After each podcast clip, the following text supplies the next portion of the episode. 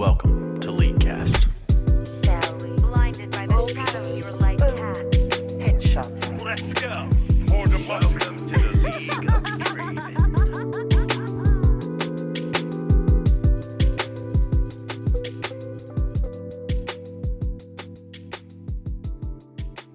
Hello and welcome to episode 548 of the Leaguecast podcast. I am your host, Nick the King Cooper. Joining me is Aiden Frost Rockards, Hey, how's it going? uh, Colton Blue Black and Sweat. It is Wednesday, my Nick. It is, and Lucas from uh, Challenger Insights. How's it going? Hey, I'm doing all right. Thank you for having me. Yeah. Uh, so our special guest this week um, is the host of his own podcast, and uh, we'll talk about that in just a little bit. Um, but before we get into that, we've got a smidge of Leaguecast news, a new patron. We'll talk about the preseason plans that Riot has. Um, then we'll probably just jump straight into uh, competitive league and talk about playoffs in LEC and LCS. We'll talk about NordVPN and close it out with roundtable and mail fight. Um, why don't we let our guest go first? Lucas, how was your week? And also tell us about your podcast. Hey, um, my week has been, or my week has been pretty good. I've been playing a lot of uh, Spellbook lately with some friends. Ooh, Um, I, I love that game mode. I think Uh, it's it's one of their better ones. I agree. I o- my only complaint is that I would wish I, I wish they would com- combine it with other game modes. Um, URF Spellbook I think would be really fun. Um, things like that. What do you- what's one of your favorite combos that you've had so far? oh, that's a good question. Like any champion with with Cho'Gath ult is, you know, the. I agree. If it- that's always fun. especially especially if it's not meant to be a large champion like Lulu or uh, someone like that. Yeah, but anything that just can suddenly burst down an enemy as well. Um, Malphite with Ahri is interesting. Oh Uh, boy. Yeah. I uh, I think my favorite, my personal favorite, has been Bard with Gnar ulti, um, which doesn't Ooh. sound crazy good, uh, but Magical Journey puts put yourself next to the wall, uh, and then um, Tempered Fate, his ultimate into uh, Gnar combos was pretty fun. Yeah. I've, I've done some uh, Jarvan with Poppy as well. You just create your own walls. That's pretty funny.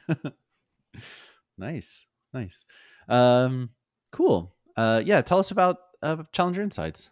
yeah, sure. Um, so I'm Lucas. I host the Challenger Insights podcast.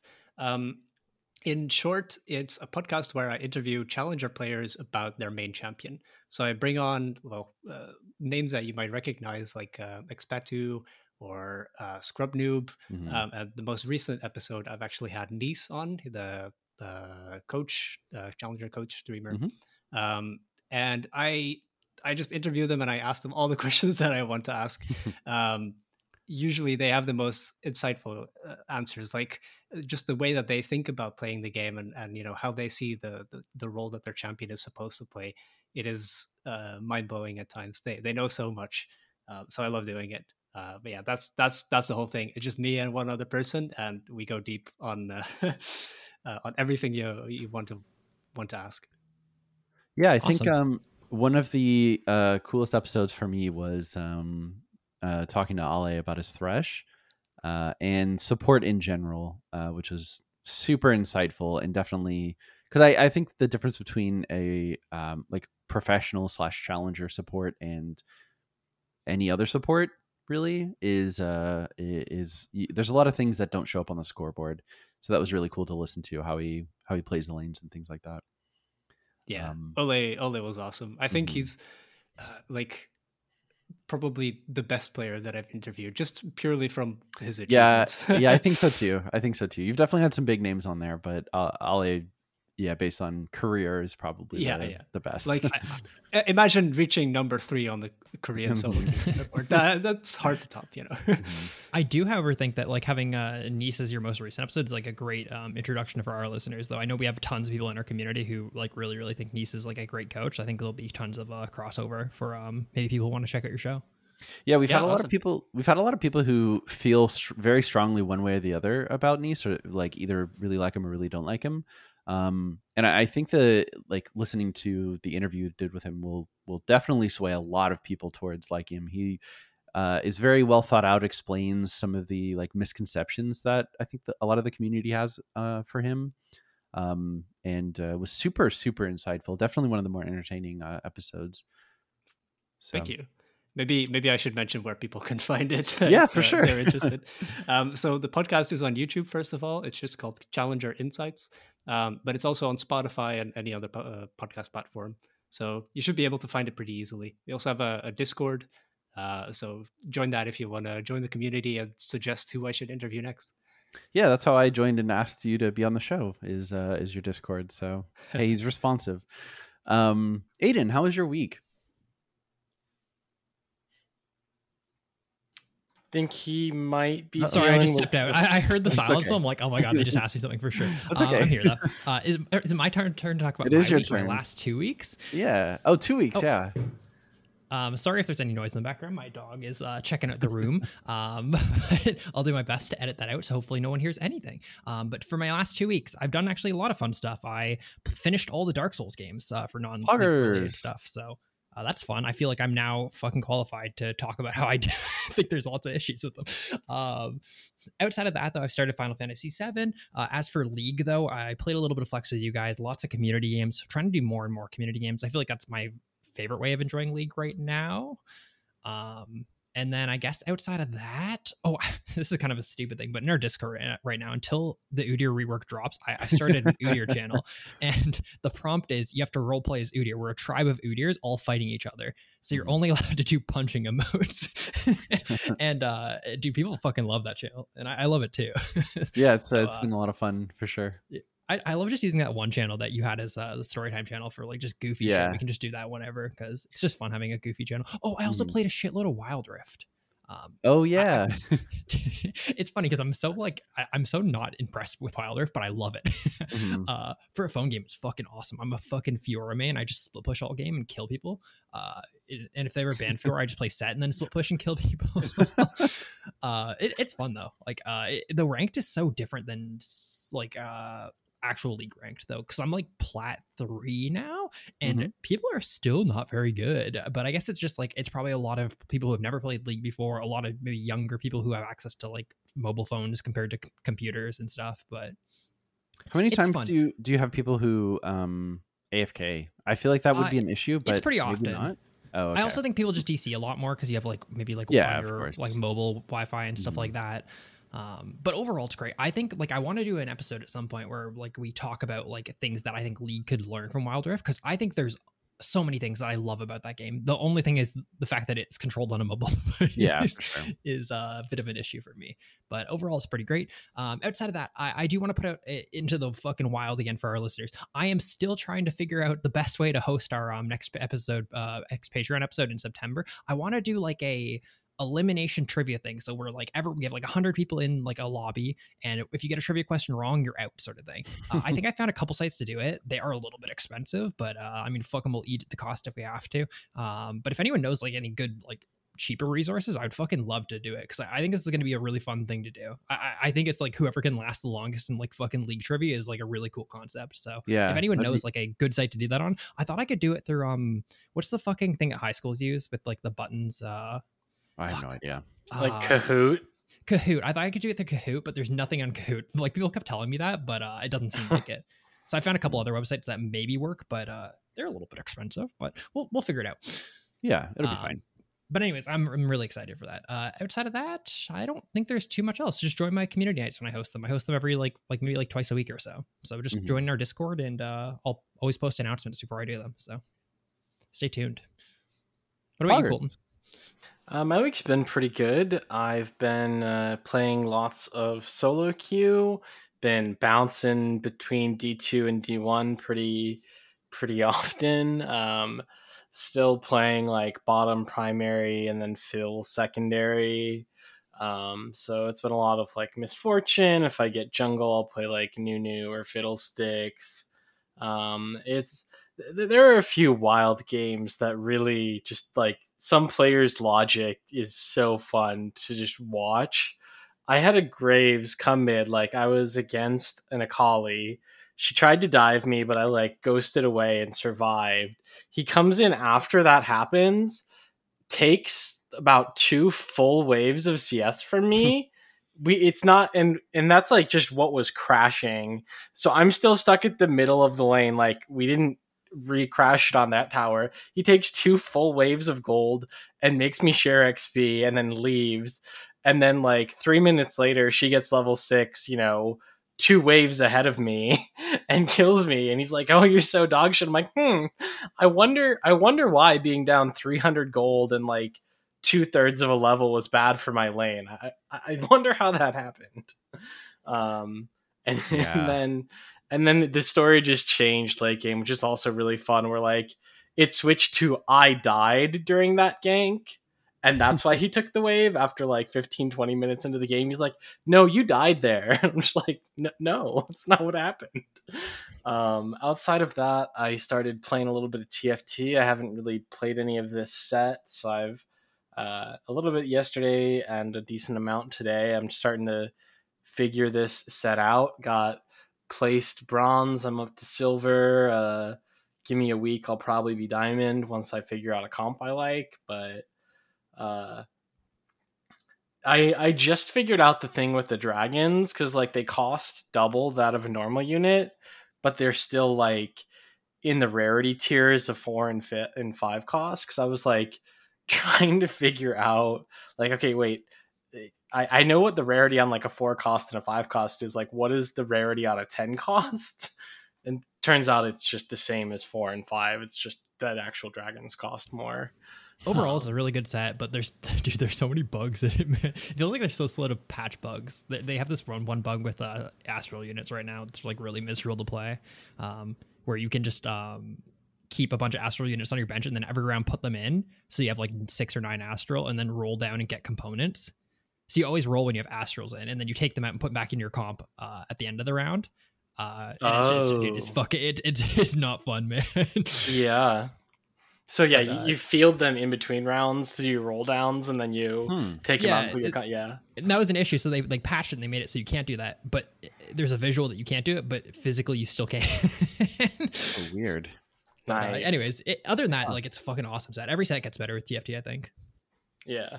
Um, so yeah, I'm excited to figure out more comps and hopefully uh, play one. I've, I've been playing mostly like Jade and Mirage.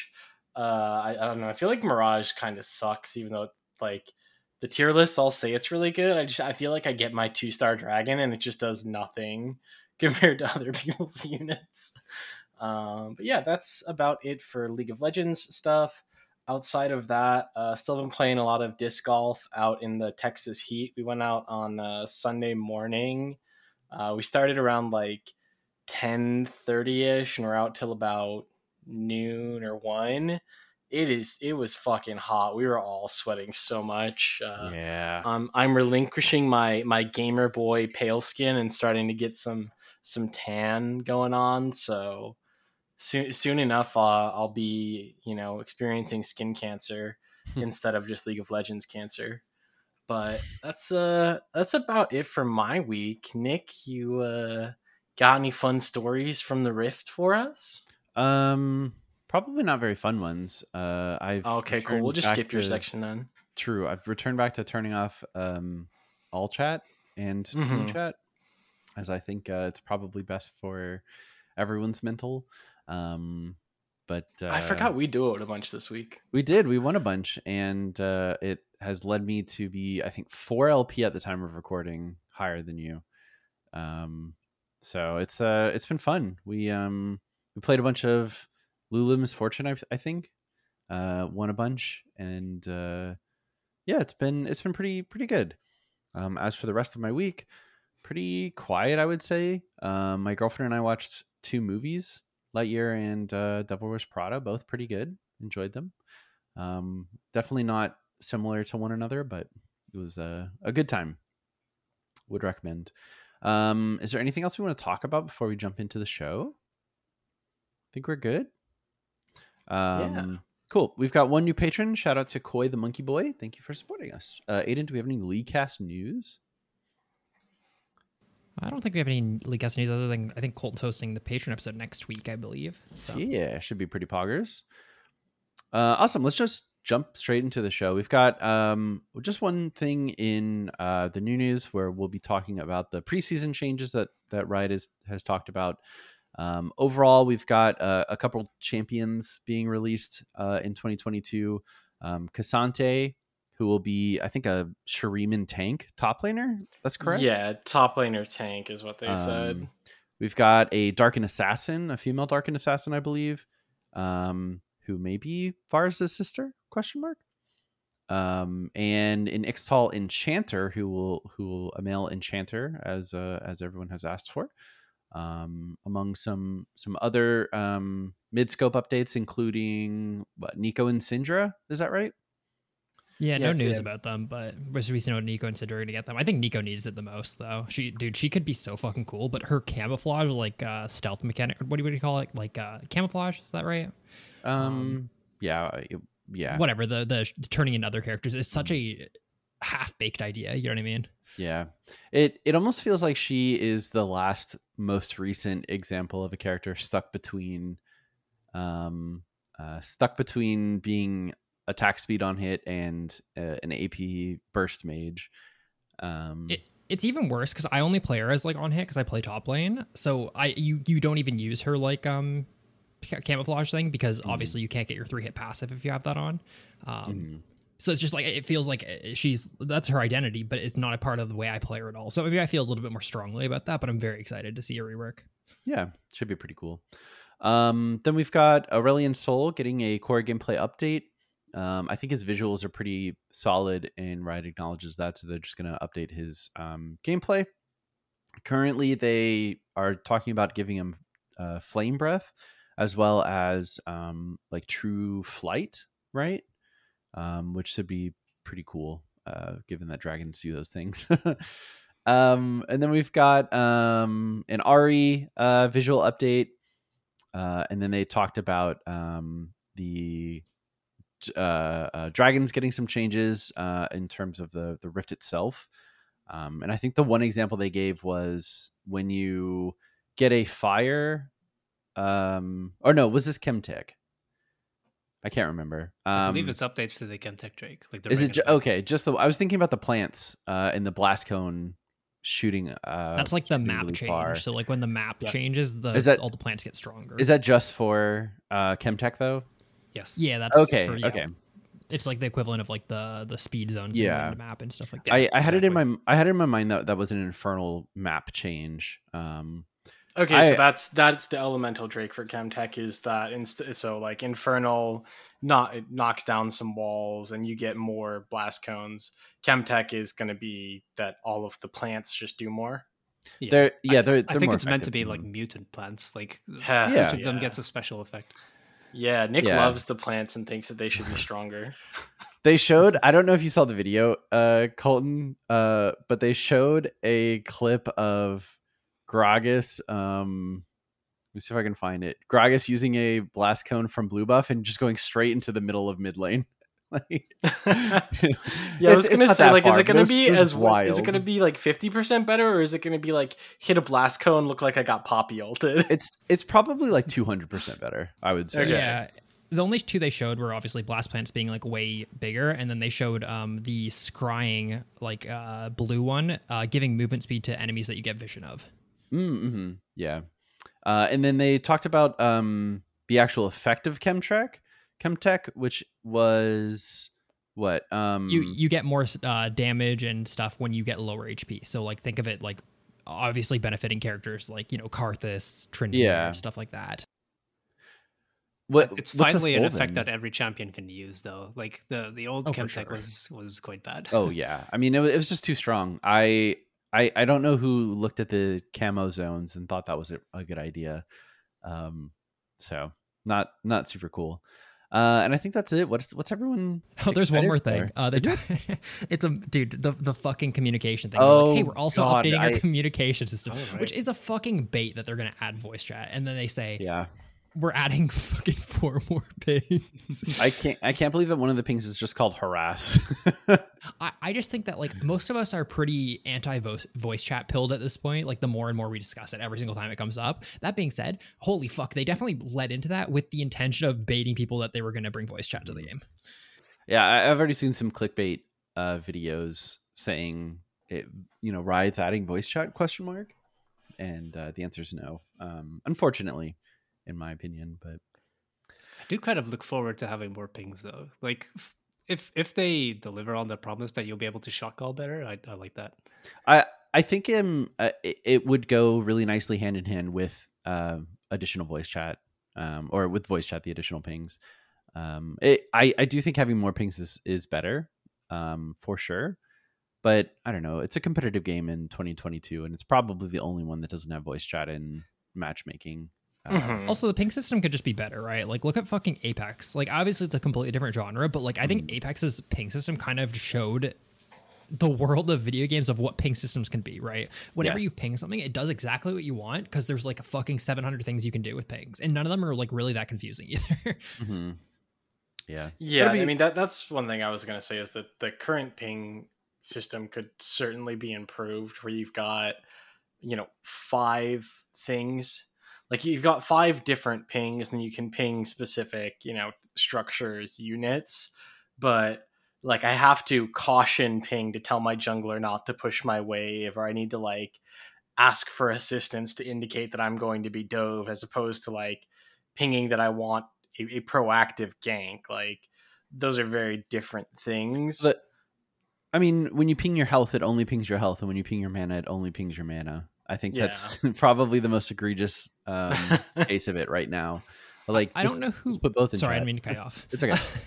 uh, I don't know who was talking about it. It was someone like some high elo person. I feel like it was Freak, but I don't know it, when Freak would have talked about this. He was talking about the ping changes, and uh, I'm just gonna say it's Freak because it makes sense to come from him. And he was saying that like this shouldn't really affect like higher MMR games at all, which is kind of where you need more communication, in his opinion, um, because you can kind of use the four pings currently to communicate pretty well everything you need in a bare bones way, right? If you ping, Mhm. ping like uh like the danger on your wave or don't push the wave, right? Like there's there's Yeah, tons of things yeah. like that where it's just like you ping missing on the river, someone's probably in the river. Like it, it's like all these things are pretty well nonverbal and people have found ways to communicate them. Of Mhm. course, like having more options is just going to be better, but I, I- it's not like it's actually like a communication fucking overhaul or anything.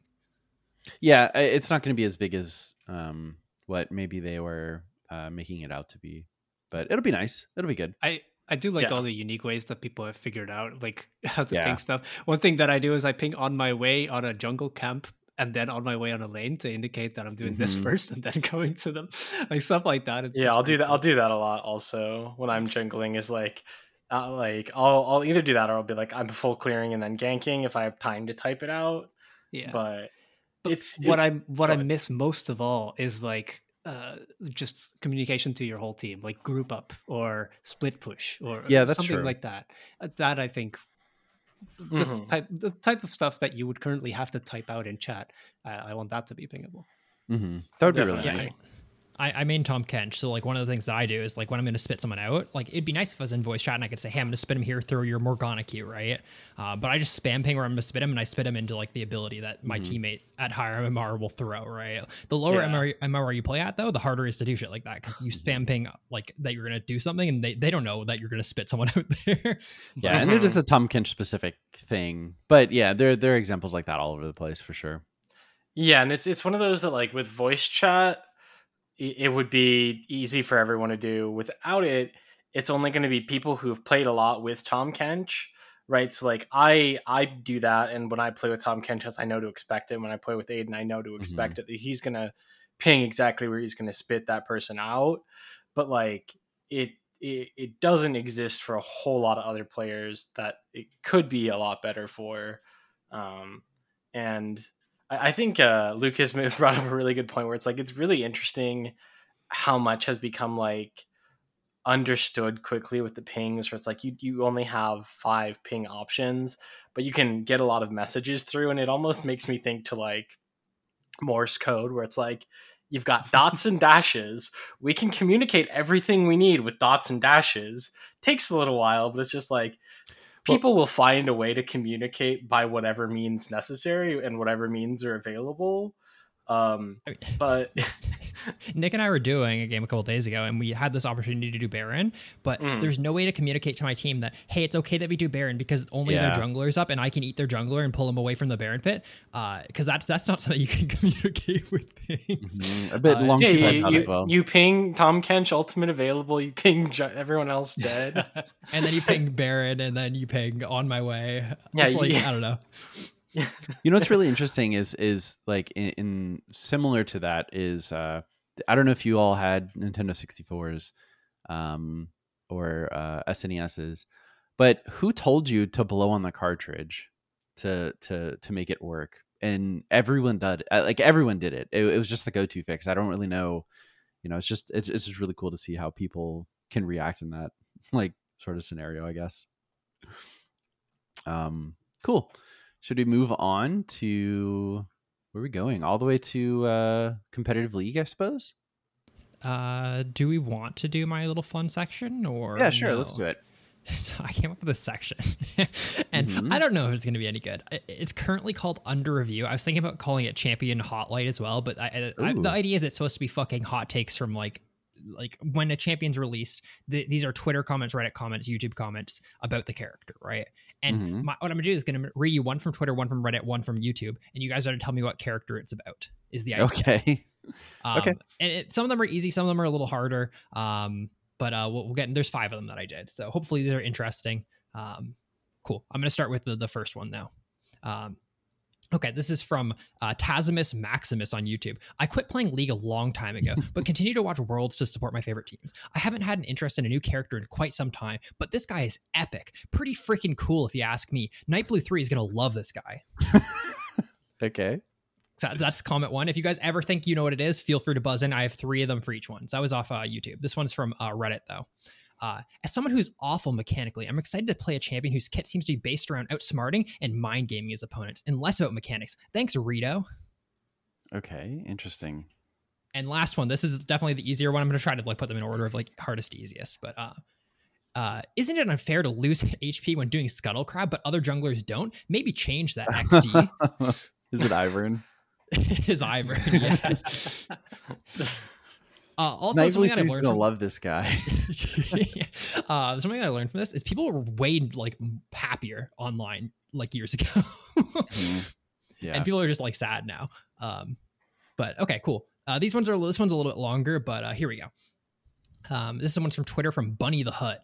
Damn, this is such a shit spotlight for such a shit champion. you want her to be a solo, but her entire kit revolves around being with an ally. Why would I not take her as a support or a carry? This champion sucks and has zero care put into them. Oh man. Could it be who has an XP sharing mechanic? It's I'll- I'll definitely move on to- right? Right? I'll move on to the Reddit comment. You guys can jump in whenever you want if you think you know it, though. Um, it sounds like Lucas thinks. Yeah, was he that your does. was that your guess, Lucas? Uh, it's obviously the new one, Nilah. It is not Nilah. Oh. oh, is it Got Mordekaiser then? it is not Mordekaiser. Either. I'm gonna hop into the Reddit comment. Um, this one says, "Now I've been uh, sorry. Now I've seen people poking fun at how a character is just X but better, but I never understood it. Reworked Aatrox plays differently than Riven and has a similar similar kit to Yasuo, but it wouldn't make sense that uh, it wouldn't make sense as they're pretty Oh, close siblings trained from the same prince. it is Seraphine. It's I'll read the rest of it though. Uh, and Samira, well, ri- ridiculously overkitted is at least unique, but but blank is the most boring, uninspired excuse for a blank rework I've ever seen. I definitely understand why they hyped her up through blank. Yeah. And then quickly, just the, the YouTube comment for it was, I think due to the coronavirus, uh, they didn't think this through. They made a champion that not only uh, that only fits into the KDA, but not Runeterra. I think if Riot wants to keep blank, they should transfer her to Valorant. I like to think of League of Legends of Runeterra of the past and Valorant of the future, meaning that Valorant agents are the future kids of League. Like Sage would be a Nivea, uh, Anivia's daughter. Viper would be Cassiopeia's daughter. S- Blank could be Sona's daughter. It would fit. in- it would fit so perfectly Oh, because boy. Valorant is the future lore of modern pop star and makes sense with very little modification to her abilities. She could easily be a Force Sentinel, even more defensive than Sage. Huh. Yeah, it would it would make so much sense for Valorant to just be an older Runeterra, because they don't because they don't just already have guns in That's League of so funny. Legends. That's so funny. Okay. Uh, I'm gonna move on to the third character. So we have uh, one point for Nick and one point. Did you, Nick, did you get both actually? Um I think the you got first both. Yeah, you got Ivern. Yeah, yeah. Oh yeah. Okay, cool. This one uh, is next. This one is our Reddit comment first. It's from Babik. He says the Scottish accent is really strange, but I love it. uh, next is from Twitter. It's from uh, Bella BZ Crush, and they say, "What an actual boring champion, man! Watch the whole thing, and I could care less about this champion. Just release Yone and pr- uh, press the delete on this one. Thanks. Thumbs up emoji, yawning emoji. oh, it's it's Lillia. Lillia. It's yeah. Lillia, yeah. I was just yeah going through the fucking accent like who has it? Mhm. I'm just gonna skip the last one because the last uh, comment wasn't very interesting. But I'm move on to the next character. This is number four out of five. Okay. Um, hold on. Okay, this one's from Twitter from Omer. He says, "Just fire cr- your creative team at this point. just reprints. Just annoying and redo the character. Uh, the community. Uh, sorry, just." Yeah, sorry. Let me do this. Reprints are just as annoying, and to redo a champion the community hate just hate just Is for it- being is it Yone? overloaded. It is not Yone. no Oh, and then uh, some salt on top of it, just being another step in ruining the game. This is beyond a joke. Just just anger is kind of all you get from that one. okay. Mhm. Um, so this one says this one's from Reddit and it says I feel like they really missed the mark of this character's design in the last two champion releases. She looks way too generic. Like she could be a hero from your average mobile game. Maybe they'll show us a bit more, uh, but she just lacks personality to me. Blank was at least unique and had some interesting themes that just fell flat because the whole disconnect between her lore and the flish, fish gameplay. Uh, and then last but not least is from our YouTube, and it says, "Make stop making dead simple OP champions. This is why balancing exists. So most of the amount of champs can be kept in the meta, so that champions fan bases won't have uh, to change gears. But what do you do when a new champ is not only easier than the champion you main, but also better than them at every single uh, thing that your main can do? This is supposed to be a joke. Uh, the only time you mention her being weak is in a 1v2 situation, implying that she's better than any other champion, much more any ADC, only to showcase her doing a 1v4 mm. later. Don't res- Samira? release the, don't, don't release this monstrosity. Give us another Azir or Jace if you want to fill abilities with wall of walls of text. Is it Samira? It's not Samira now. Well, I kind of Lucas, feel like would you it's like to guess? Maybe. no. I I believe it's Nilah. it is Nilah. Nick, what the Okay. fuck? I I didn't I didn't want to guess it again. Um, because but the s- slappy fish gameplay got me. yeah. yeah. Uh, and last but not least, uh, well, I guess it might be the least actually. We'll see. Okay. um, our final one is from Twitter. Oh, this one uh, is a big gray goose uh, commenting on this one. He says, um, "This champion made me fall fall in love almost instantly. The only thing that made me do this up to up until now was Azir, Ekko, Azir, Ahri, and Ekko." Uh, this one's from Twitter, sorry, from Reddit. He says, uh, everyone complaining that they expected more, but if they oversaturated his kit with uh, more, think about how everyone also moaned that there's too much going on. Personally, I think they made him simple for a reason. He looks simple to play, and his ultimate is very basic. Um, and I think that's what Riot wanted, and I think it's a really good idea. It's going to be fun to play him uh, with him and against him with a small learning curve. oh man. And then last but not least, we have our YouTube comment, which is ability kit wise, Blank sucks in terms of champion design and Unicus, uh, but he's certainly cool. He doesn't just he just doesn't seem nearly as viable in competitive play. Uh, he relies too much on trying to position on the enemies, and his passive radius, which works against only will work against bots, but is useless against players that know this. His passive radius. what the fuck? I have no idea. Oh man. I, I Aurelion Sol. It is Aurelion Sol. wow. Wow. Dude, the comments about saying, "Oh, this character is going to be really simple and not good and competitive" is so funny. Wow. I Anyways, hey, fucking I scored a point, guys. the whole point of this is that people are fucking stupid and complain about fucking everything. Oh yeah. That's for sure. Yeah. but anyways, that was that was my little idea for a game. So Awesome. Hey, that went well. Um, let's talk about uh, um, uh, LEC first. Let's do LEC first. So we've got um the six playoff teams. Do they have different? They have a different system than we do.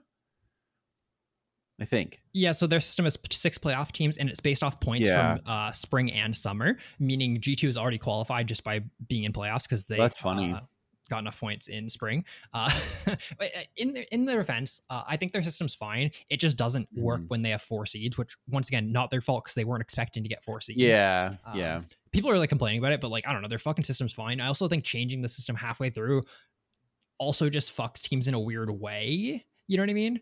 Like if you're G2 and they go, "Hey, the system's changed. We don't guys don't want you, we don't want you guys to get auto seeded, even though the rules like would make it this way." It feels like you're just playing against them. So I don't know. It feels fine to have them get auto seeded. So Yeah, it's definitely better. It's definitely better to just keep the system the same and then change it in the future going forward, uh, if necessary. only- then Yeah, the only issue I have with their system, which I fucking pointed out on on uh, our Discord, was the fact that in theory you can win you can win spring and not go to worlds in very like uh specific uh, situations, which is crazy Mm-hmm. to me, or win summer and not go to worlds. wow, Um, uh, that's insane. Okay, I was gonna say spring, like, like- that's yeah, okay, sorry. but You have That's to alright. be like you you have to get like bottom three in spring and then win uh summer and then the other teams have to trade like two three four and then four three two sort of thing but that's fucking crazy that it, their system could allow for a team to win and be the best team in the region and then not go to world I guess the playoffs are supposed to be like this is your chance to prove that you're the best team, regardless of regular season performance. But no i mean like if they if they win weird. like if they win like the whole like playoffs is what I Wait. like wait, you can win summer playoffs and not make worlds? Yeah, because you get 120 points and you get zero for bottom three in spring. So in That's theory, other, the other teams could all get 140 by like it, it's very specific, but like holy fuck, dude, would that break something? Like if the best team in the world couldn't go to worlds because they had a different roster in spring and then didn't get top like six. that's uh, that's wild. yeah. actually. wow. I, I feel like that's something where you just like add a provision that if that scenario happens, they get to play against fourth, like whoever the fourth seed is, and for the spot.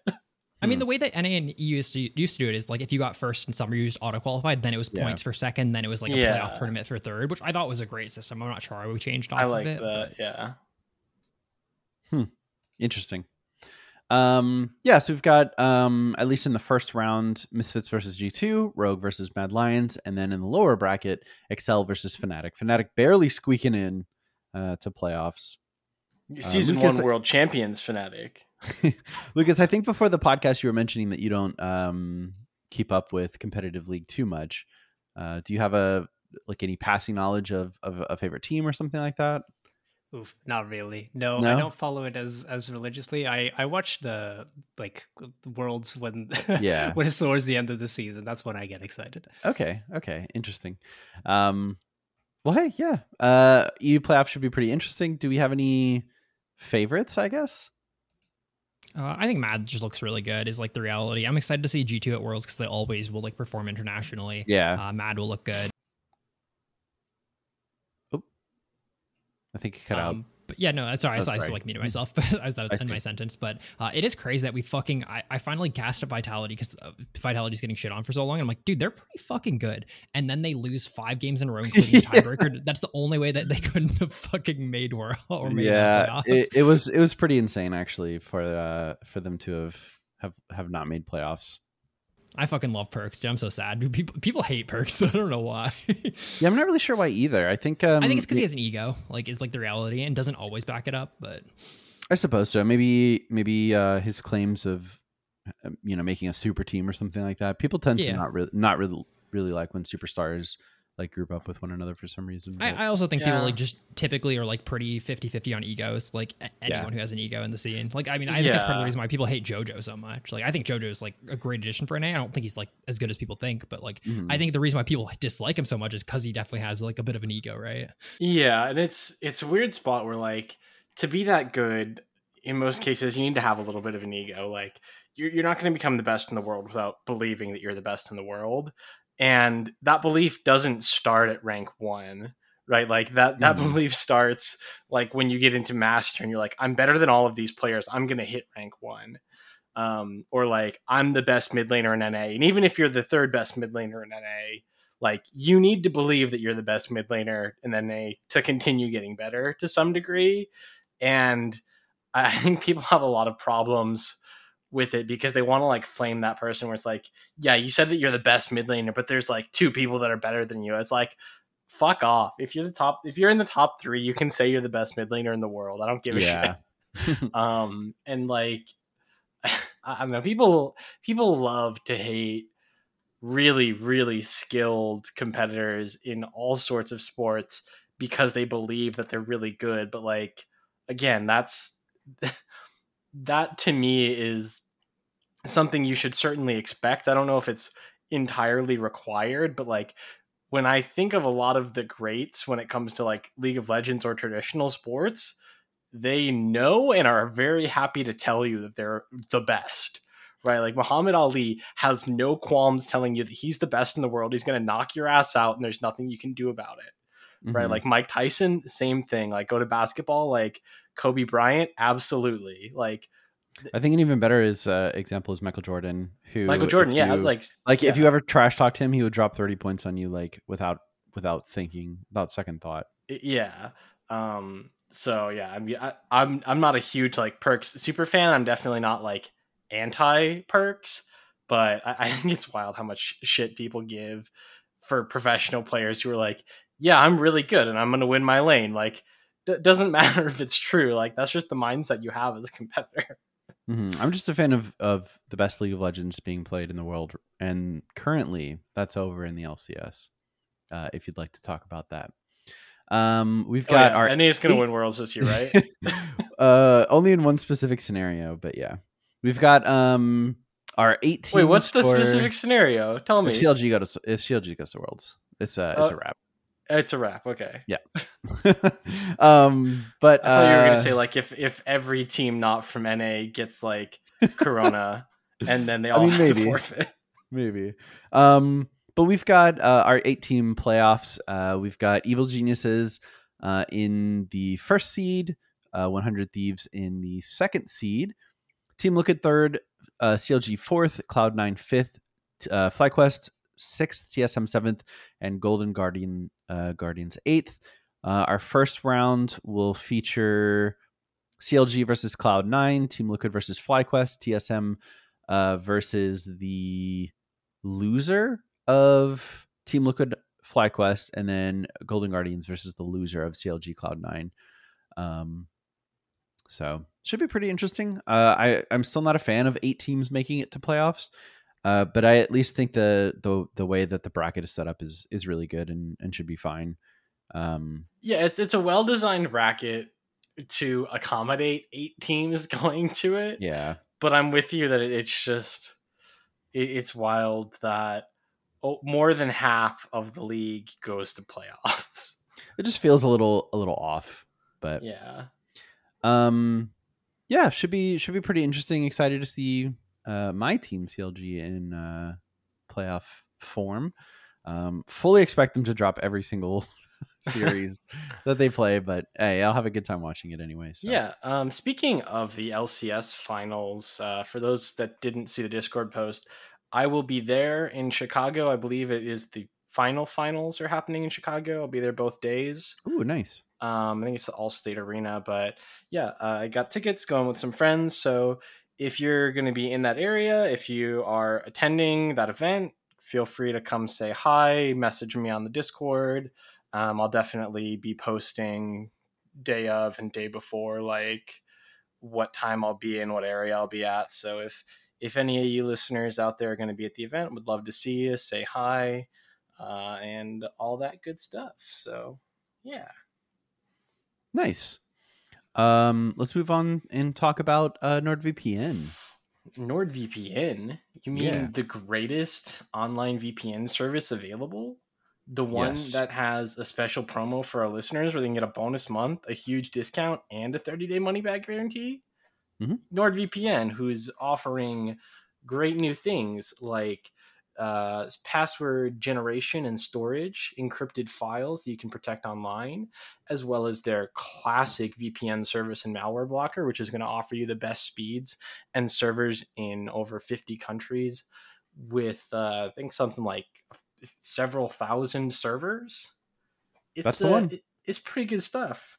and like I said earlier, um, they're they're kind of focusing a lot more on the security aspect, where they've now got a standard uh, NordVPN Plus and then the complete package um, for those additional services like the password generation and the locker, the file storage. Um, or if you just want the VPN with the malware blocker, you can get that too. All of those plans are going to be available to our listeners at a discounted price. You'll get a bonus month free and 30 day money back guarantee by going to nordvpn.com forward slash leaguecast. Again, that's nordvpn.com forward slash leaguecast. Thanks nice. Thank you to sponsor, NordVPN. Yeah.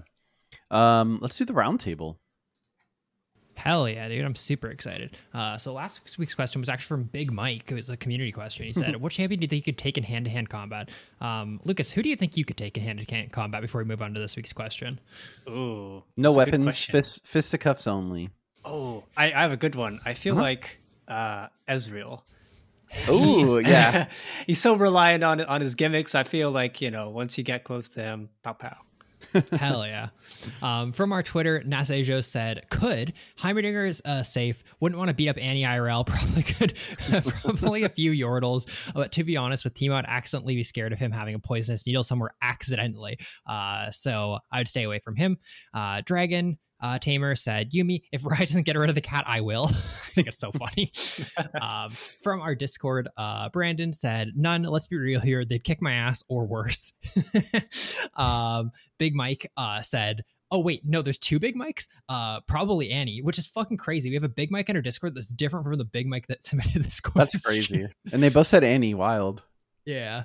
Um, uh, Camuriel said, okay, so I envision this as a, a- arena type hand to hand fight with no weapons or tools. Uh, but if it's an inherent ability, like Annie doesn't have anything to cast her spells, then uh, sorry, they would be able to use that. So with those parameters, I think I could take Teemo without blow darts, Lulu, Ziggs, Fizz, Heimerdinger, maybe Tristana, probably Ashe, Sona, assuming she doesn't get her keyboard, uh, Yubi assuming no book, and Nunu assuming uh, Willump is his weapon. Uh, as a side note, does Camille get her legs? Are weapons part of the body? I think Camille would get her legs, right? There's no way you cut I off think Camille's yeah, legs. Yeah. I think Camille would get her legs. I also I was thinking about the question more after the episode because like if you did it from like a really like analytical standpoint, you'd have to like take feats from the game into account. Where like every champion at level one can take like twenty arrows or like twenty bullets and walk away.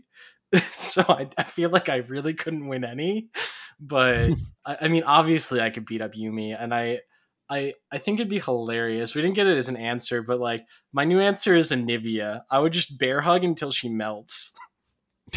okay. Get wrecked. Or would she freeze you first? Nah, nah. I'm a I'm a warm Mm. blooded American. She'll melt.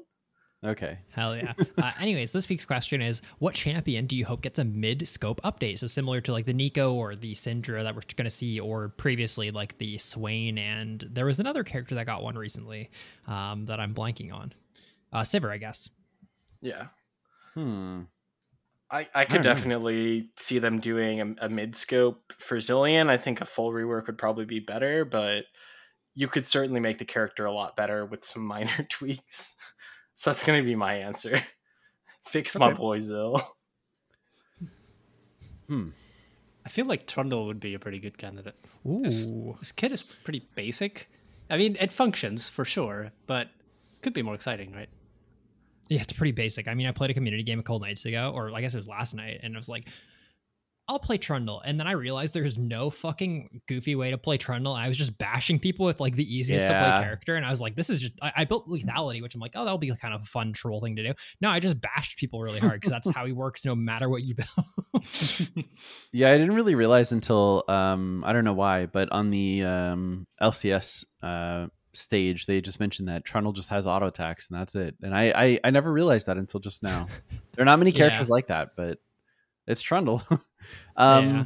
I'm gonna say the forgotten character, um, despite her coming out relatively recently, Rell. Rell. Yeah. Uh, the character needs a lot of help and a lot of it probably comes from uh first step let's get rid of the person who absolutely hates Rell and everything she stands for uh from riot games that's what i have to say Because you think someone has a vendetta against him. i truly do i don't i don't understand how the character could be allowed to exist in such a poor state for such a long time uh unless they just hated her we uh someone in the community games last night played her and i felt so bad because if you fall behind on that character like all Yeah. engaged characters are pretty bad when you're behind because you go in and you d- die and you can't really get out but she slows herself when she goes yeah she Yeah. cripples herself really hard yeah. I played against a Rell in ranked a few weeks back, and I I, we- I inted the lane, and it was funny because they're like, I I was getting flamed up by both sides. You're like, did you forget what the character does? And I'm like, yes, yes, I did. I haven't seen this character in a thousand Mhm. a thousand games. Like nobody fucking plays Rell. That's so funny. Uh, mine's honestly probably Zeri. Like I know she just came out, and I know like it's kind of like a meme that she's like broken. I, I fucking love Zeri. I think she's a great design. Um, that being said, I think she obviously has to be fixed, and I don't think just buffs and nerfs are going to fix her at this point. I, I really want her in the game. I really want her to be this unique, like really fast moving, cool AD carry that has skill shot auto attacks. But uh, they probably have to do like the classic where they fucking nerf her so she's like a 40% win rate character until they fix her because that you can't patch her every single fucking patch man. She she's she has six hot fixes i think since her release which is crazy. Or five Yeah. hot fixes or something like that. It's it's crazy. Yeah, I think um I, I think the only issue is that her her strengths really only shine in competitive because she is a 46% character win rate character right now and she's pick ban right now in in competitive league. Um, yeah So it, it's just rough. It's just rough. i think she's just so cool though like i, Yeah, she I is. definitely love her design like i'm in that Mhm. camp at least but Agreed. I think uh they really nailed the idea of like a kinetic always moving AD carry who uh is FPS inspired for sure. Yeah. Cool.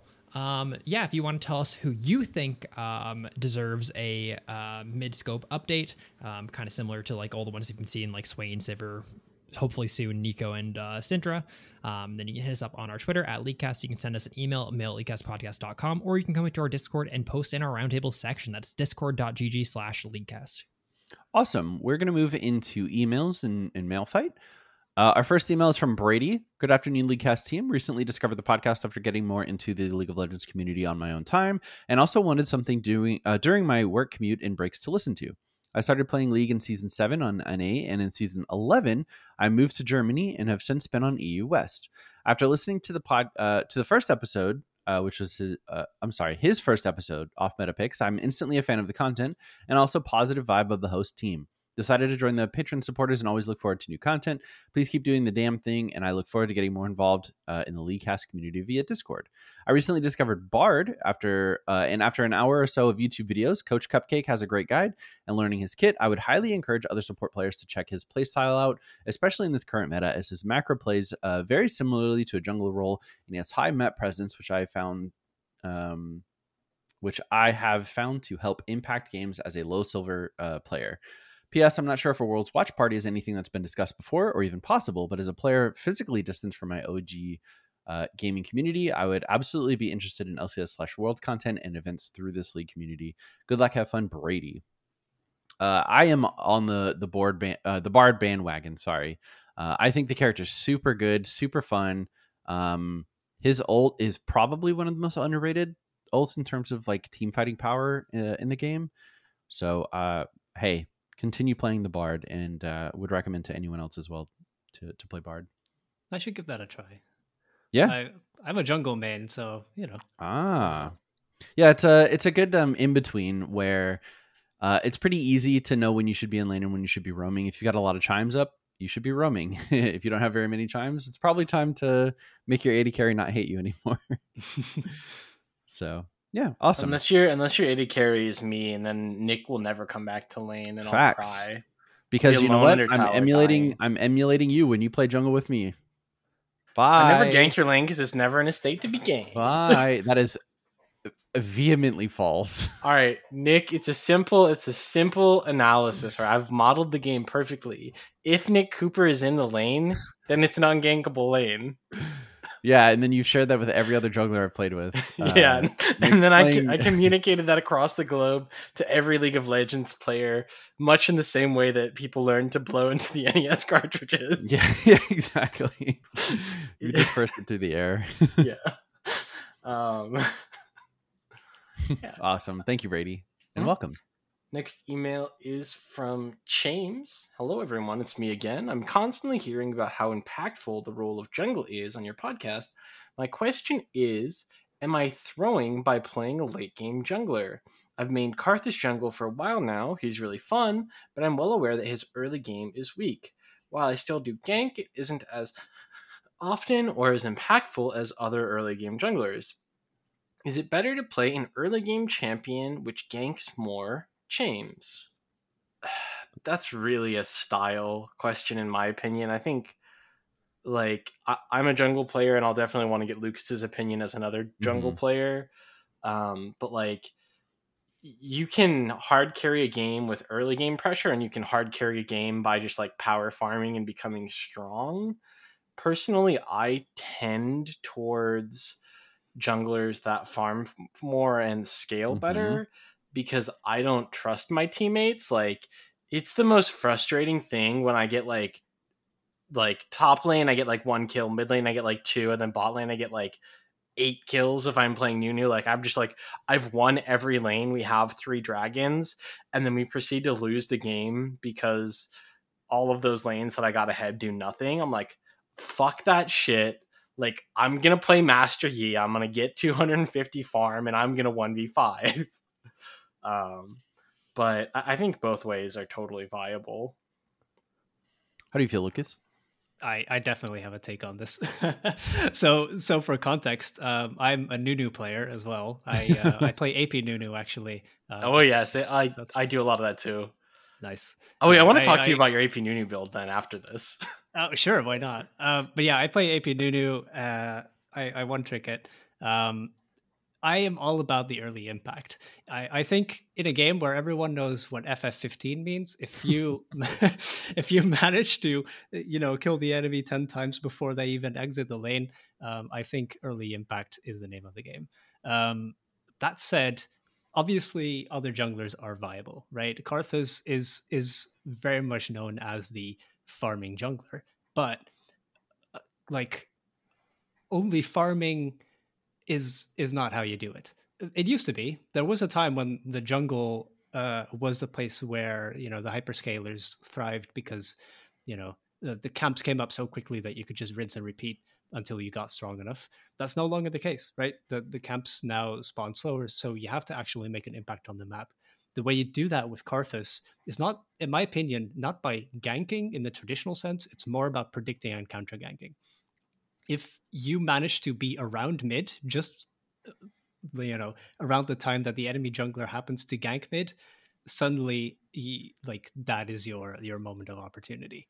Um, hmm Yeah, that's that's yeah. a really good point because like preventing a gank from being successful is the same value as a successful gank, right? Like exactly. preventing a kill so they don't get 300 gold is the same net value as ganking a lane, getting a kill, and, and getting 300 gold. yeah. Um, Counter ganks are so that. yeah counter ganks are hugely undervalued because usually uh, people blow everything on the gank itself you know trying to get that kill off and maybe they didn't quite finish it and then you swoop in and, and get get a double kill off the jungler and the laner Mhm. um, and you know turn it all the way around Yeah, It's- right. And like most junglers are going to use their mobility to get in and potentially also flash and like they will over aggro thinking it's a 3v2 or a 2v1 and if it is a counter gank you're in such if you're like if you're in the right timing you're in such an advantageous spot. Yeah. hmm I So- uh, sorry. Go ahead. Go ahead. Yeah, I'd say like it's all about predicting where the enemy jungler is going to be. Like track him, track his camps. You know, if you see that the bot lane has uh, has leached him bot, you know that he's going to gank top or he's going to be around top side. You know, once he finishes his clear, and you can you can extrapolate from that and you know try try to predict. I've been playing a lot of jungle on my Smurf, um, which is not um, Smurfing anymore. Uh, um, but I, uh, I I do think early game junglers are a little bit more useful currently, um, especially those that have pretty fast clears into ganks. I'm like Udyr's uh, Fiddlesticks. I've been seeing a lot of, and it's so hard to, to keep up with him in farm.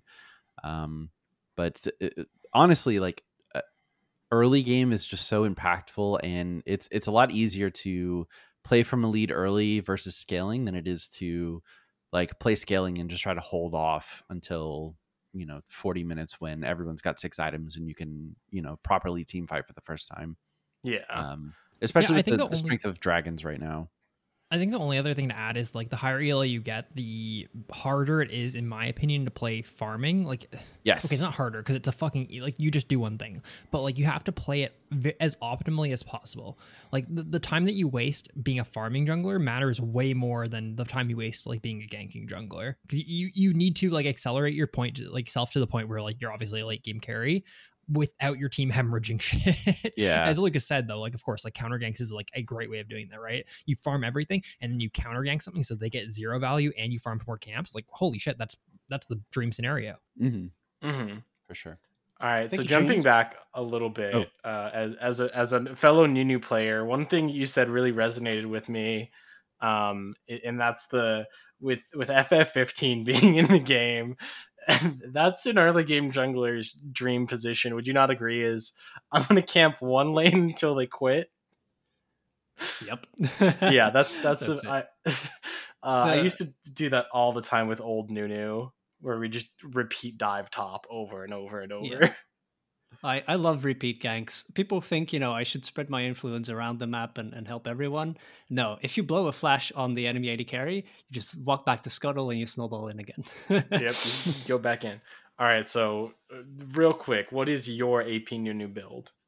Oh, okay. Dark Seal is core. Um, it's Hextech Rocket Belt, first item, Sorc Boots, and then either Rabadon's or Void Staff, depending on if the enemy has MR.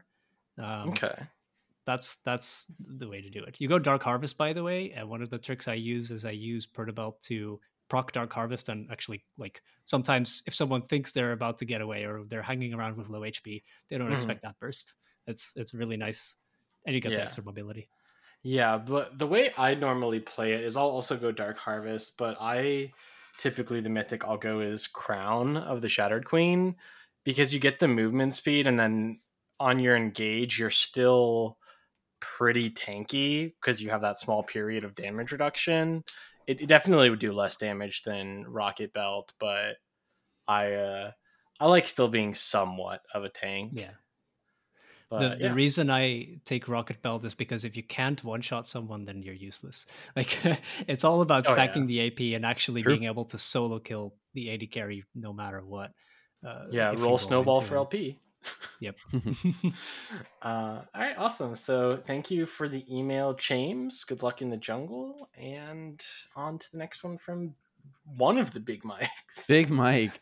Hey guys, thank you for making a uh, my email a roundtable question last week. It really made my day. I just wanted to get back in touch because I've had two questions come to me, and I'm sure Aiden has a list somewhere that you can add them to. Firstly, which ability in the game do you think would look best in an anime? Uh, personally, I think it has to be Kayle's ultimate. It reminds me of Gilgamesh's attack in the Fate series. True, uh, very cool.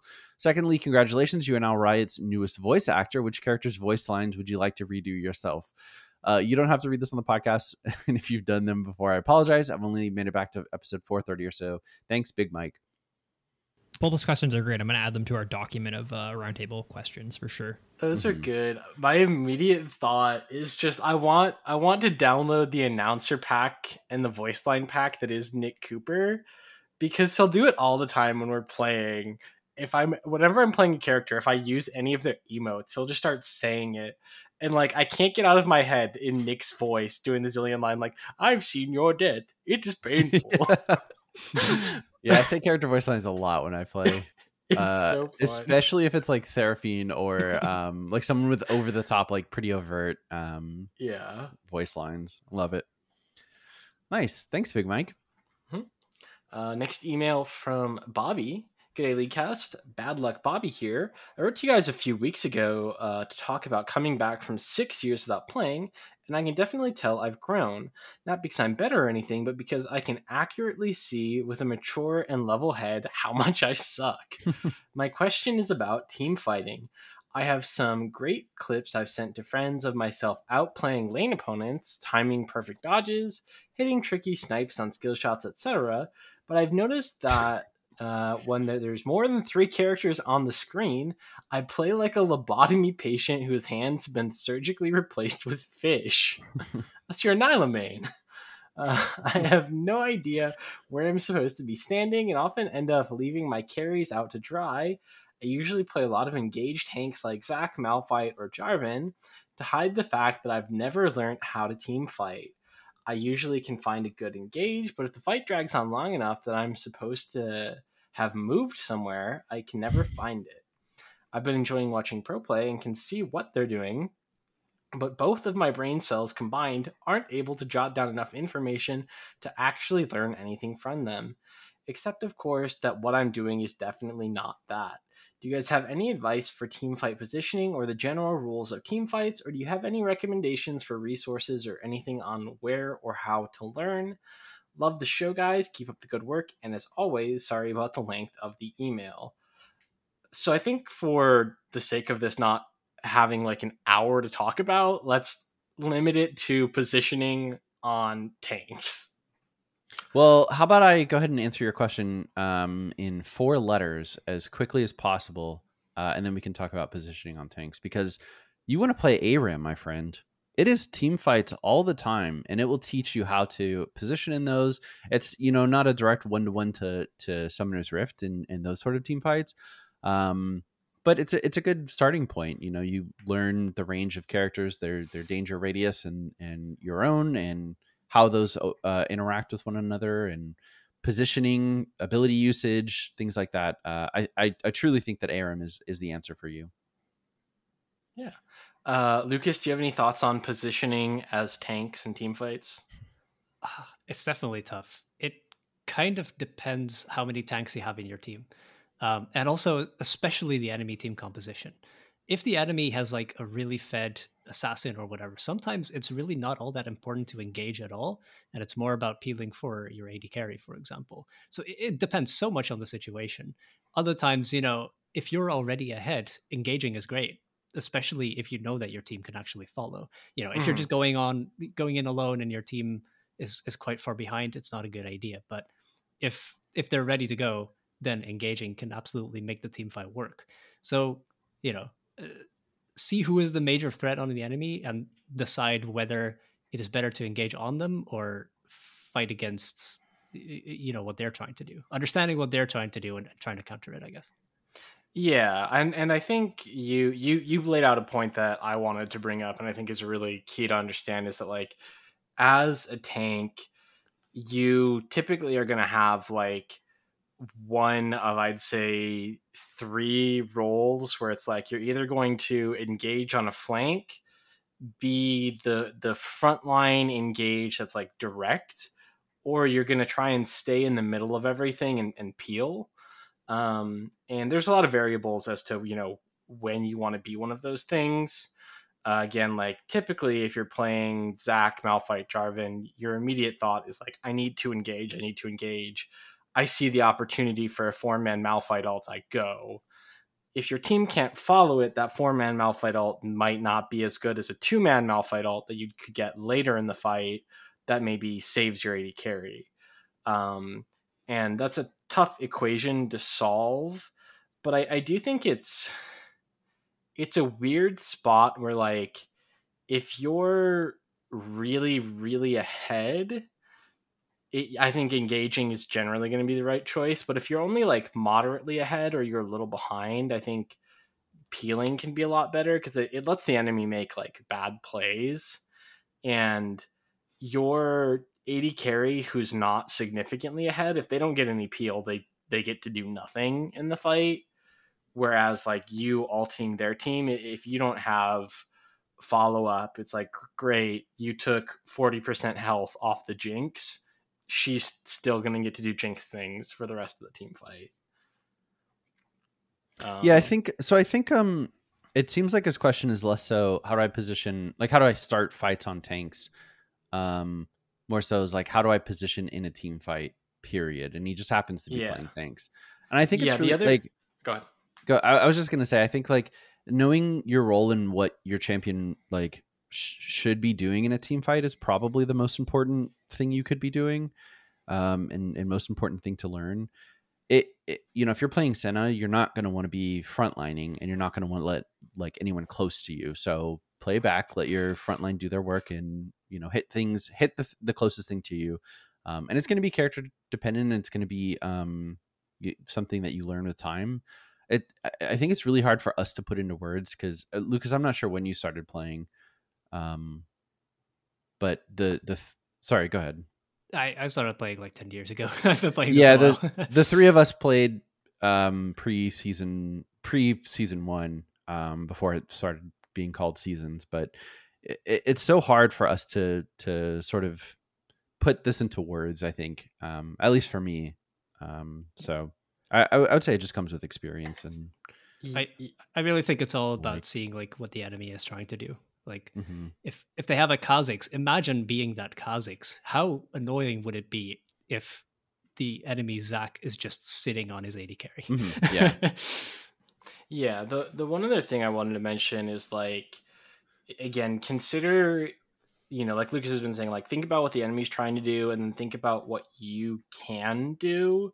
Because I see a lot of times tanks will just kind of sit in the front line and, and absorb a lot of damage, but the, their team isn't getting anything, right? Like if the enemy AD carry is hitting you, but your AD carry isn't hitting anything, right? Like that's a net negative if you're playing Zac and you can't get close enough to throw your Q or hit W's, like you're not doing anything for your team. So at that point, instead of being in the front line, just stick to your AD carry because then at least nothing can get on them um, while you like wait for your E to come back up.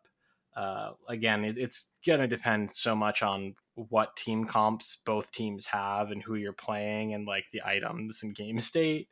But you know, as with everything in league, it's like, how can I advance our team's position more than the enemy teams? So, again, think about what you can and can't do and what they can and can't do, and try and find a way to get more than they do. Yeah, nice. Um, cool. Thank you, Bobby. Right? Yeah. Thank you, Bobby. Our next email is from Matt. Um, hey guys, it's Matt here. Uh, I actually just got married this last July, and my wife and I went down to Mexico for our honeymoon. Uh, she wanted to watch her go to Netflix show, and thanks to NordVPN and your coupon code, we were able to get access to it at a discounted price. She was thrilled. For the first few years of our dating life, she never understood why I listened to this League of Legends podcast, uh, as she couldn't begin to understand what I loved so much about it. Now she has gained some much needed appreciation for it, and we are one step closer to getting her on the Rift with me. On to my question. I played the game for probably six years now, and found my knowledge of items, champions, runes, and strategies has not improved the way uh, I thought they would. I consistently find myself just buying whatever item is recommended throughout the game, clicking runes uh, just based on wh- whether I am AP or AD heavy champion, uh, all which enables my brain to go on autopilot and not make conscious decisions uh, game to game. Your guys' knowledge is extensive about the game, and I find myself getting lost in the terminology, strategic, and tactical parts of how you guys understand and play League of Legends. Do you have any recommendations of ways to get more involved and knowledgeable about the micro aspects of League, including items, champions, builds, and counter builds?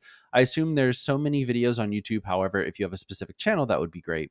League is such a big game, and I feel like I haven't taken advantage of learning opportunities the last six years as I feel I could have. Thanks so much. Love the podcast, Matt. Do you guys have any uh, suggestions?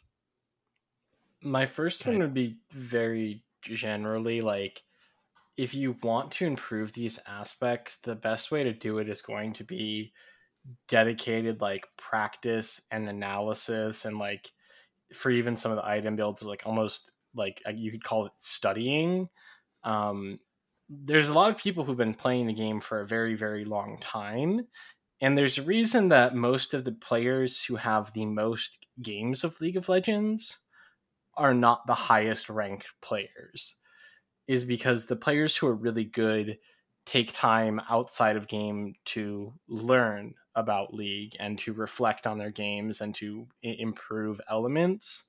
Um, you know I, I know at least in tft the general consensus is like you should spend as much time like watching vods and studying tft as you do actually playing. Whereas i think for most people the amount of time they spend practicing league and trying to improve is like a factor of 1 to 100 in terms of the time they actually spend playing the game.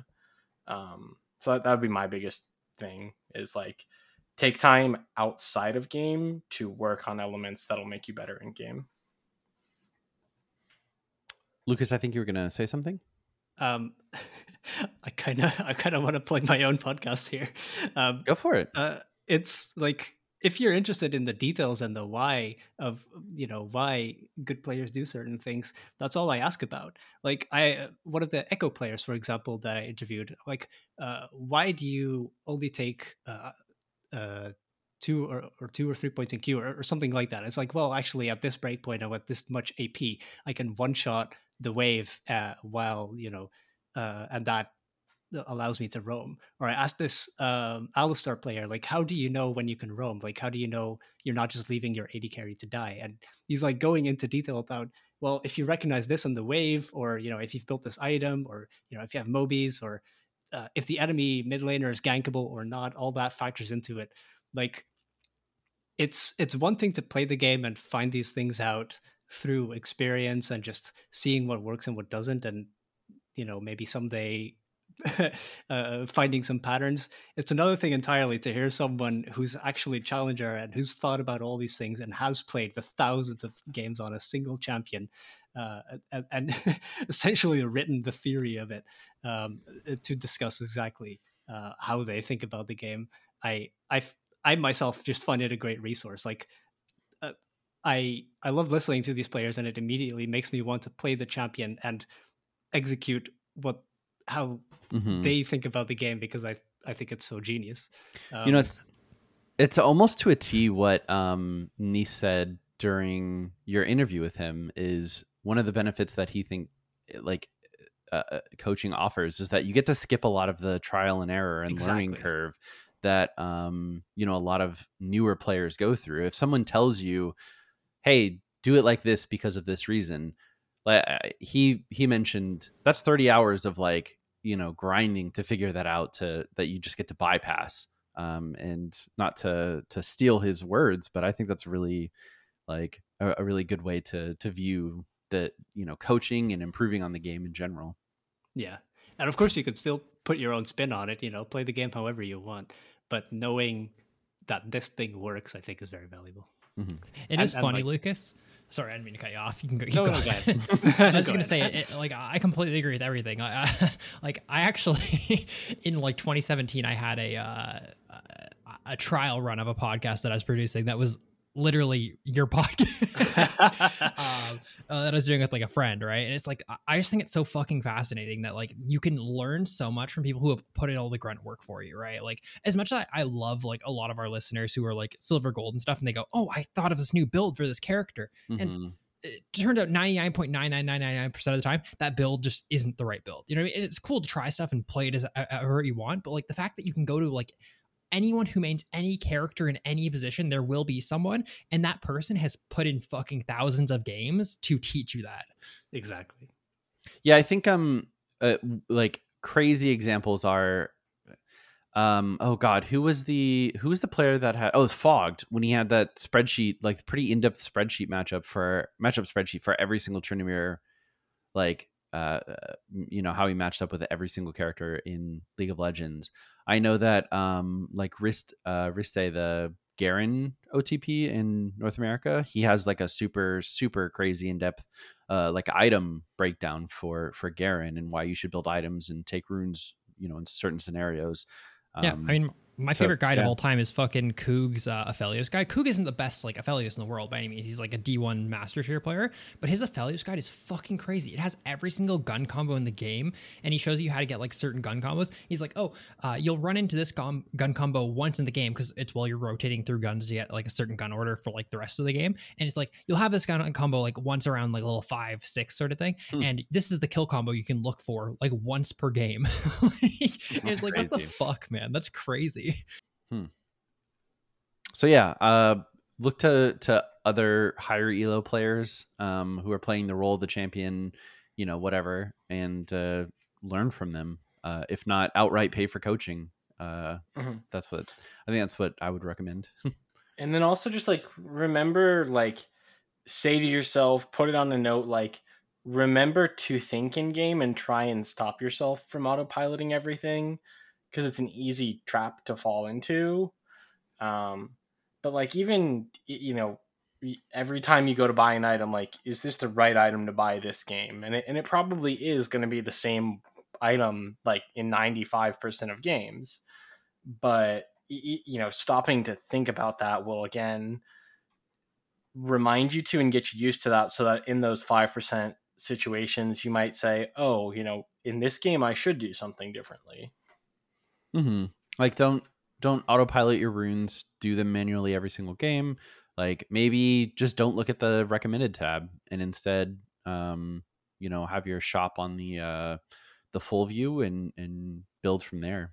Something like that. Or just ask yourself like the question every single time, right? Like if someone looked at my Tahm Kench, right, which I think I'm pretty decent at Tahm Kench, and they're like, why the fuck does Aiden build Sorc Shoes demonic Shadow flames in games, right?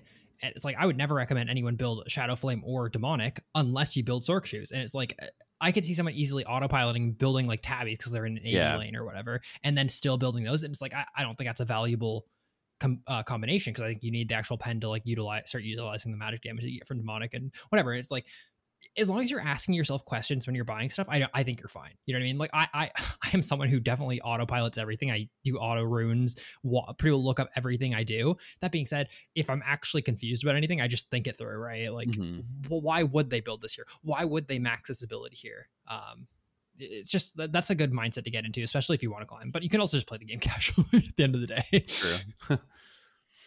awesome. Thank you, Matt, and good Yeah. luck. Um, email that got skipped over from Oh, did I Kieran. skip one? I'm sorry. Yeah, you're good. Uh, it was a short one. So from Kieran, have any of the guys on the podcast played Cult of the Lamb? If so, what are your opinions?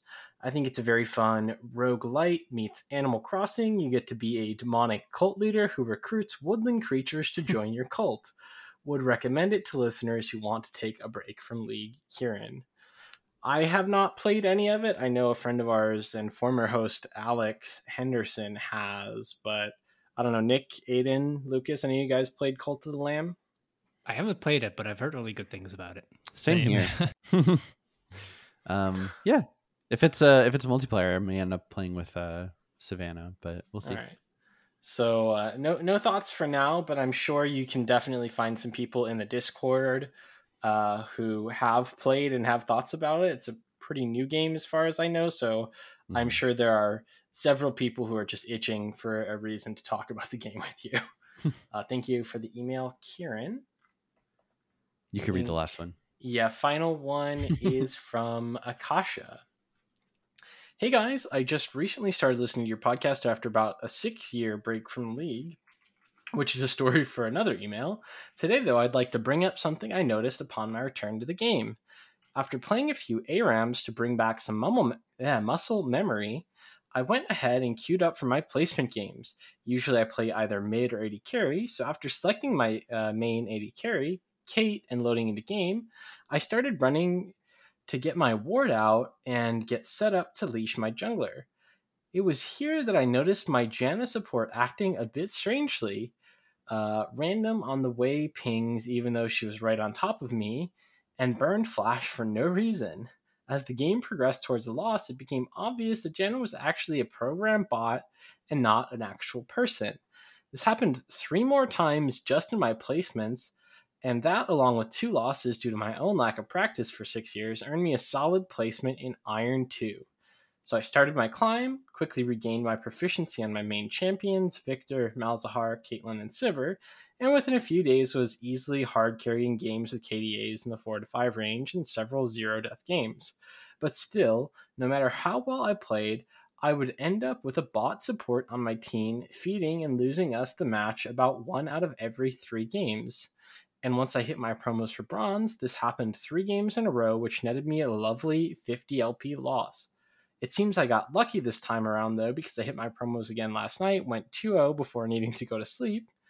Um, so hopefully I'll make it to bronze this evening when I get home. By the way, the first season I played, I was in my promos for gold when the season ended, and if I'm being honest, feel like I can make at least diamond without much practice. But I feel like I'm having to put in so much extra effort right now due to this bot problem, and sometimes I'd rather just play ARAMs instead of ranked. Why do you think Riot has allowed the issue to get so out of hand? And is it just as bad in the higher elos, or will it paradoxically get easier to climb the higher I get? I apologize for the length of the email, but seeing that I didn't hit the character limit, I don't actually mean it. Keep up the great podcast and hope to meet up in games sometime soon. Akasha. I kind of have an answer for this one. Um, it's it's pretty well uh, at least the botting problem is it's becoming a real thing. Like before, it was like kind of like, oh yeah, sure, man, you had a bot on your team. Oh sure, um, but no, uh, iron accounts are the second most expensive accounts to buy. Uh, behind challenger accounts, it literally is challenger, and uh, I'm actually not sure about grandmaster, but like master accounts are cheaper or cheaper to buy than iron accounts right now, Mhm. uh, which is Wow. fucking crazy to me. Um, so guess what? There's a fucking market for it. Uh, and that causes people to bot because botting at least allows you to have like something that's not going to just AFK in every game to get iron. It like kind of tries to act like a human Mhm. and uh, Riot has to deal with it, or else it's going to become more and more of an issue when players like yourself get upset and don't want to play their game anymore.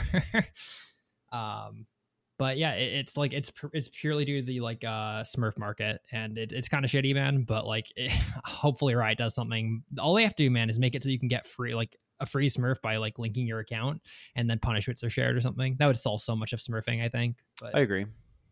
I agree. Um, Yeah, I would say definitely it will resolve as you go up in elo. Like having a bot maintain rank is, is going to be very difficult the higher rank it gets. Like it's easy for a bot to stay iron because it doesn't need to do a whole lot and it can't go down. But if you put a, a bot into a diamond game, like that that bot is going to lose more games than it wins and it will eventually demote. Um unfortunately at like the iron bronze level, I think bots that don't get banned can maintain rank. And so that is going to be an issue with however many you get, however often. yeah, I um, hmm, I, I guess I just want to say like, I think you should be a little more realistic. Um, I, I think saying that you can get to diamond without practice is maybe a little like I, I don't want you to think that you got placed in iron two and you're crazy crazy better because I think that leads to like that ha- that has the highest potential to like burnout and like addiction regarding ranked. Um, you'd be fucking just angry at your teammates the entire time when you lose a game. like and, and it's really easy to it's really easy to push that off and say like well i'm a diamond player so nothing's my fault and i think that's like you fall you, you could fall into a trap of of actually not improving from your own mistakes because you think you're not making any mistakes and it's just your team um so i yeah I, like i i do think the the botting issue like it it probably happens a lot less frequently than you think. Maybe maybe it's different in iron like like Aiden was saying it, it probably is. Um but uh I, I don't know just keep keep in mind that it's just one game. It's in the grand scheme of things is not going to mean much uh, in, in the course of your climb especially because it seems like you're willing to put the the hours in to get to whatever rank that you feel that you deserve whether that be you know 200 games or 2000 games um so hey good luck akasha let us know how I- it goes I would say also like one thing to consider is figure maybe that you're also fighting some bots sometimes. It, it's super frustrating yeah. to have the bot on your team and it totally feels like an undeserved loss. At the Mhm. same time, you might be having undeserved wins as well, um, just because the uh, enemy support might uh, be a little bit suspicious. But you, the it's it's a bit harder to notice when it's the enemy. You know, That's true. You see, you see your team all the time. Also, if you queue support, you won't have that issue. That's the only rule it's bought Yeah. because it's the only one they If can you like, wanna- do with. Yeah, If you want to abuse this, go queue support, and then Yeah, Yeah. queue support or All the queue en- with a support. true Yeah. Um, but I think also, yeah, Lucas, you brought up a, a really good point that I that I try and bring up a lot of times when we have these conversations because we get a lot of emails like I always get trolls, I get inters, I get AFKs, I get bots, I get you know whatever it might be. Like this person's the reason I lost the game, but like it's equally likely and realistically more likely that that person's going to be on the enemy team right? Because there's four random players on your team and five random players on the enemy team. So it's it's more likely that the bot is going to be on the enemy team. And again, through enough games, you you should probably get more undeserved wins than undeserved losses from things like Mhm. bots, AFKs, etc. And it never really f- feels like that because you don't remember the game that you like won in 14 minutes because they had an AFK bot lane but you do remember the game where like I would have won this game, but my support DC'd. yeah Um, but yeah, so best of luck in your climb, Akasha. Um, yeah, I mean, I, I I definitely think like it seems like you're experiencing problems with bots right now. Hopefully, it'll get better soon, and Riot will do something. But if not, you know, you'll you'll still be able to make it to whatever level you're playing at if you you know play enough games. Yeah. Good luck, buddy. Um, that'll do it for this episode. Uh, Lucas, you want to plug um, Challenger Insights again? Sure. Um, yeah, like I said, if you want to listen to the podcast and all the amazing people that I've interviewed, um, you can find Challenger Insights on YouTube. You can find it on Spotify or uh, Apple Podcasts or Google Podcasts, really wherever wherever podcasts are. Um, I have a Discord. Feel free to join that. I'm actually hosting a giveaway in that Discord right now. If you want to have a chance at winning some some RP, definitely join. Um, it's it's really simple. Uh, so have a look at that. Um, that's really everything. So thank you so much for having me uh, on this podcast, guys. It's uh, been a lot of fun. Yeah, thank you once again for for joining us. It was uh, awesome to to have you on and to hear all about uh, Challenger Insights. Yeah. Uh, if you want to send us an email, it is mail at leaguecastpodcast.com. Watch us on Twitch, King Leonard Blue Basket, and Leaguecast Frost. Tweet at us at Leaguecast. On Facebook, we're Leaguecast. Visit our website, leaguecastpodcast.com. Join our Discord server, discord.gg forward slash Leaguecast. Uh, and finally, so put us on Patreon, patreon.com slash Leaguecast. Thank you guys so much for listening, and we'll see you next week. Goodbye. Bye.